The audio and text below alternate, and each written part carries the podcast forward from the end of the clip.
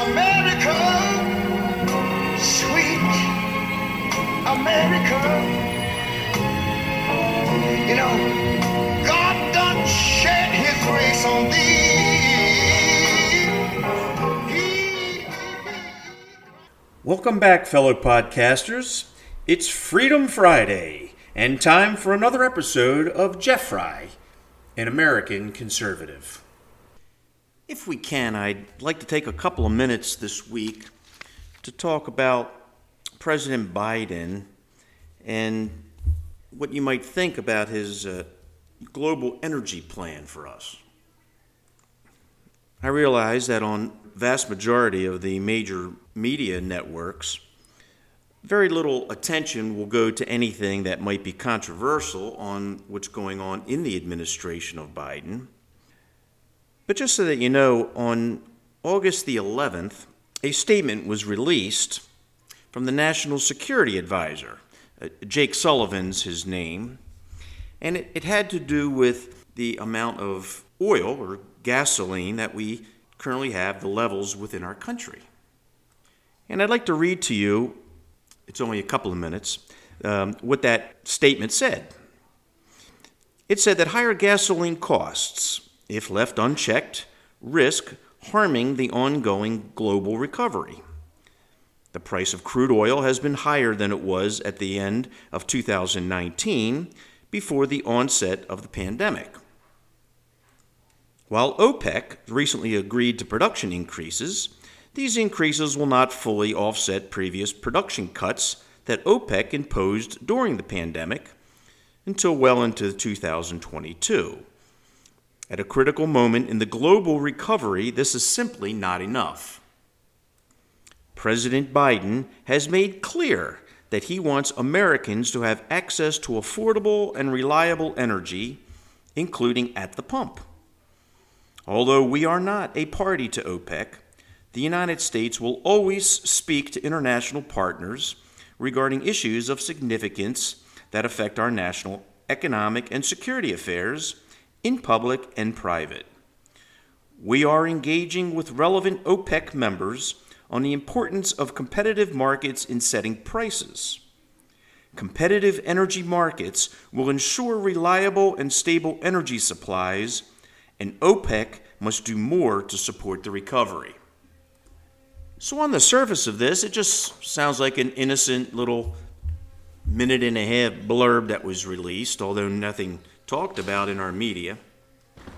But what it's actually saying is that the Biden administration has once again, by the way, gone back to OPEC. Remember them from the 70s? The sheiks?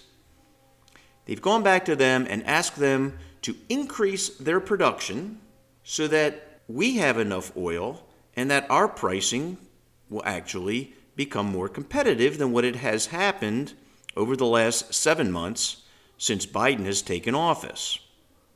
Which, by the way, has been an increase, at least at the gasoline pumps, of about 70%.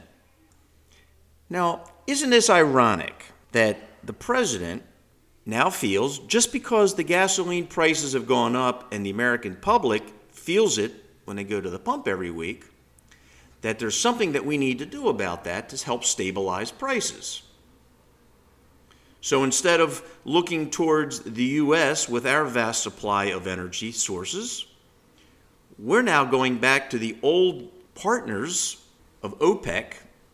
And it's not just OPEC, by the way, it's also Russian oil and Chinese oil in order to give more supplies to us. Supplies that we can give to ourselves, by the way. But now we have to go and pay for it at the pump. Now, in that little statement that was done by Jake Sullivan, he alludes to where the price of crude oil was at the onset of the pandemic. But in reality, let's go back to where it was approximately when Joe Biden took his presidency. And I mean taking presidency literally. It was about 25 to $30 a barrel. Well, guess what it ended up this last week? It was about $70 a barrel. So you're wondering, okay, Are you surprised that there's an increase? I mean, we had oil is uh, two and a half times what it was when Joe Biden took office. Is it his fault? Well, sort of. I mean, let's face it, pure economics uh, will, will tell you that uh, as s- supply uh, is, is lessened and demand increases, you pay more. And there's no doubt, under the pandemic, people were using less gasoline, so the demand for it went down. And we were kind of lulled into the cost factor of it. But now, uh, with the onset of the vaccines globally op- reopening and our economy getting back onto full steam, at least hopefully, people are using more oil, more gas. And we're suddenly finding out we don't have the supply that we had under the prior Trump administration. In fact, let's talk about that for a minute. In the last six months, President Biden has, number one, shut down oil and energy development in the ANWR pipeline, which would have increased the use of Alaska pipeline.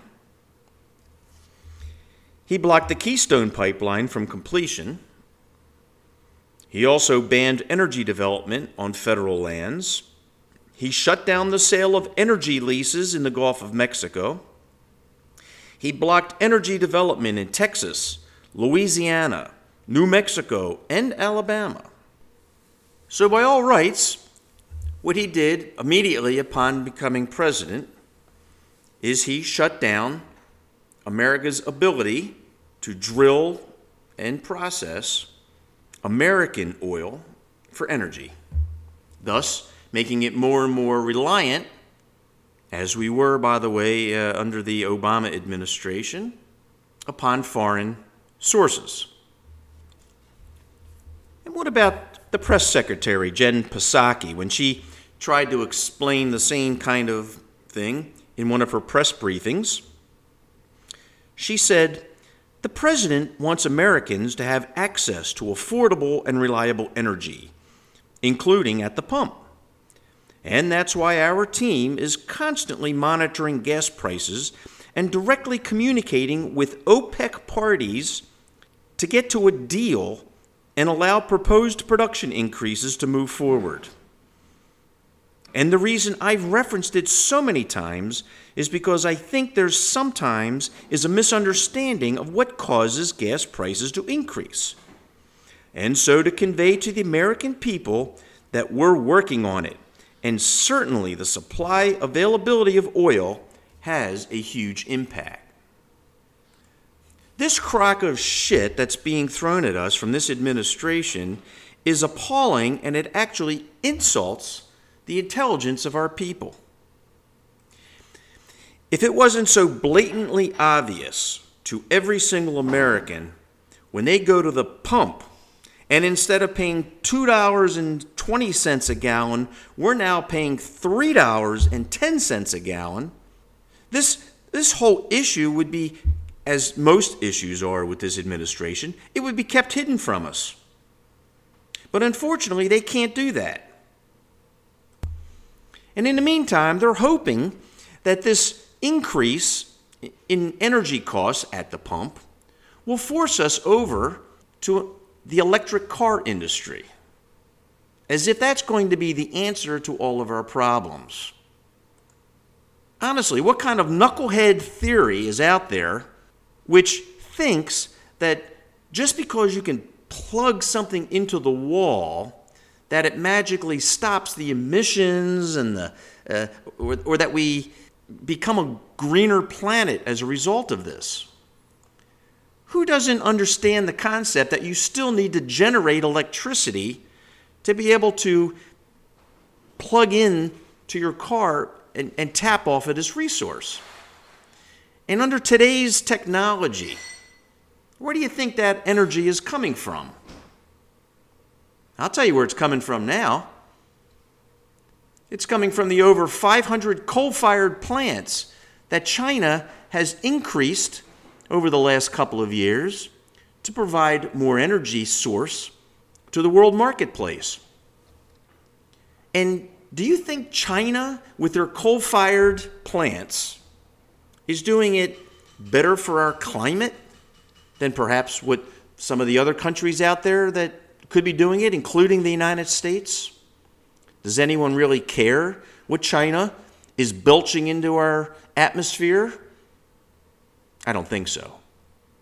So, in reality, what, what are we trying to accomplish by thinking that America is helping to become a greener climate for the world by cutting down our ability to go after oil and shale and fracking? But on the other hand, we're looking to other areas of the world to give us the exact same thing. I mean, isn't it truly using the same energy and byproducts on the gallon or the barrel of oil that we might get out of the United States as opposed to the barrel of oil that we're going to pull out of the North Sea or out of the Chinese mountains? Doesn't anybody else realize that what's happening in the United States right now, with this Green New Deal going through, or the auspice of a Green New Deal, with all of this multi trillion dollar spending that the Democrats are forcing down our throats because they can, and it won't be done with a fair vote, by the way.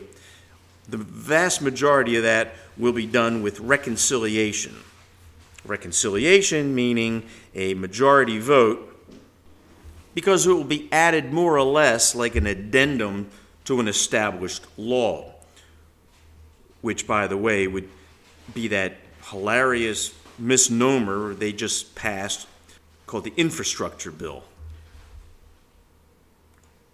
Now, one thing the Democrats do very well is they, they make things look really good and make you look really evil if you vote against it.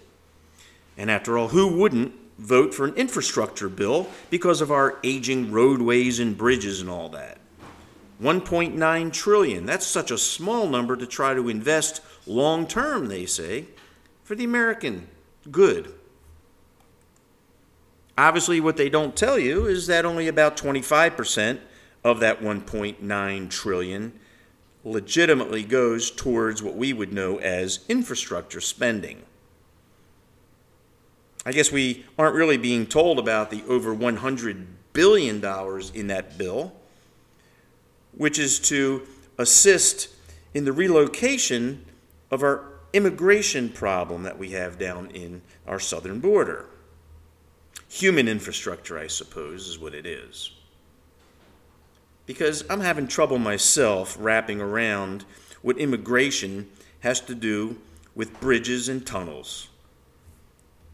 They ought to spend just a fraction of that cost and finish building the walls, frankly, that Trump had in place. Does anybody understand that we've had almost 200,000 immigrants come into our country per month over the last three months? Weren't we told by this administration that the surge that was happening in the spring was normal? And it always cut down during the summer months because it got hot and hard to travel. Are we not in the hottest parts of the months? And yet, for the last three months, we have had unprecedented immigration across that southern border. Illegal immigration, I might add. Couple that up there with the fact that the, once again, unprecedented numbers of children that are coming across these borders without parents or relatives. I can tell you, all that outcry about President Trump ripping children from their parents' arms. But no one's talking about these tens of thousands of children coming across each month without parents and where are they going exactly? Was there any coverage on our local television the other day when, in the nighttime, the cloak of darkness, chartered planes landed at our airport in Maryland, only to have these people, these illegal immigrants, shepherded off into buses and redistribute it? Redistribute it where? Exactly. Your towns? Your schools? There's no doubt, little doubt, I should say, that when your children go back to school this year, they're going to have new classmates, Spanish speaking probably, may have COVID 19 virus because no one's checking. We don't know. Somehow, they're able to come into our country without even having to be tested, or the tests are minimal. Give me a break. They're offered tests. Then they take uh, a few days or whatever to figure out whether the tests are viable. What do we do with them in the meantime? No.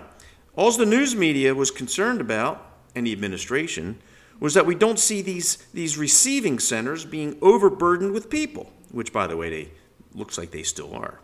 So you get them in, you get them out. So it doesn't look like there's a problem, right? Wrong. 200,000 a month, they're the ones that we catch, by the way, are being redistributed somewhere within the United States. You do the math, they're going somewhere. And this has been, what? At those levels, it's been that way for the last three months. Wake up, America.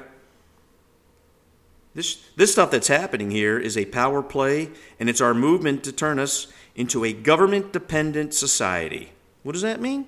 Oh, maybe we don't want to use socialism or Marxism or a communist. How about if we just say a government assisted economy? Is that what you want? You want the ability for the government to start paying for everything? When they pay for everything, we lose everything. We lose our independence. We lose our ability to get ahead. We become one of the minions, dictated by what the government wants us to have. Be careful, America, and start, start really concentrating on what's going on at these midterm elections.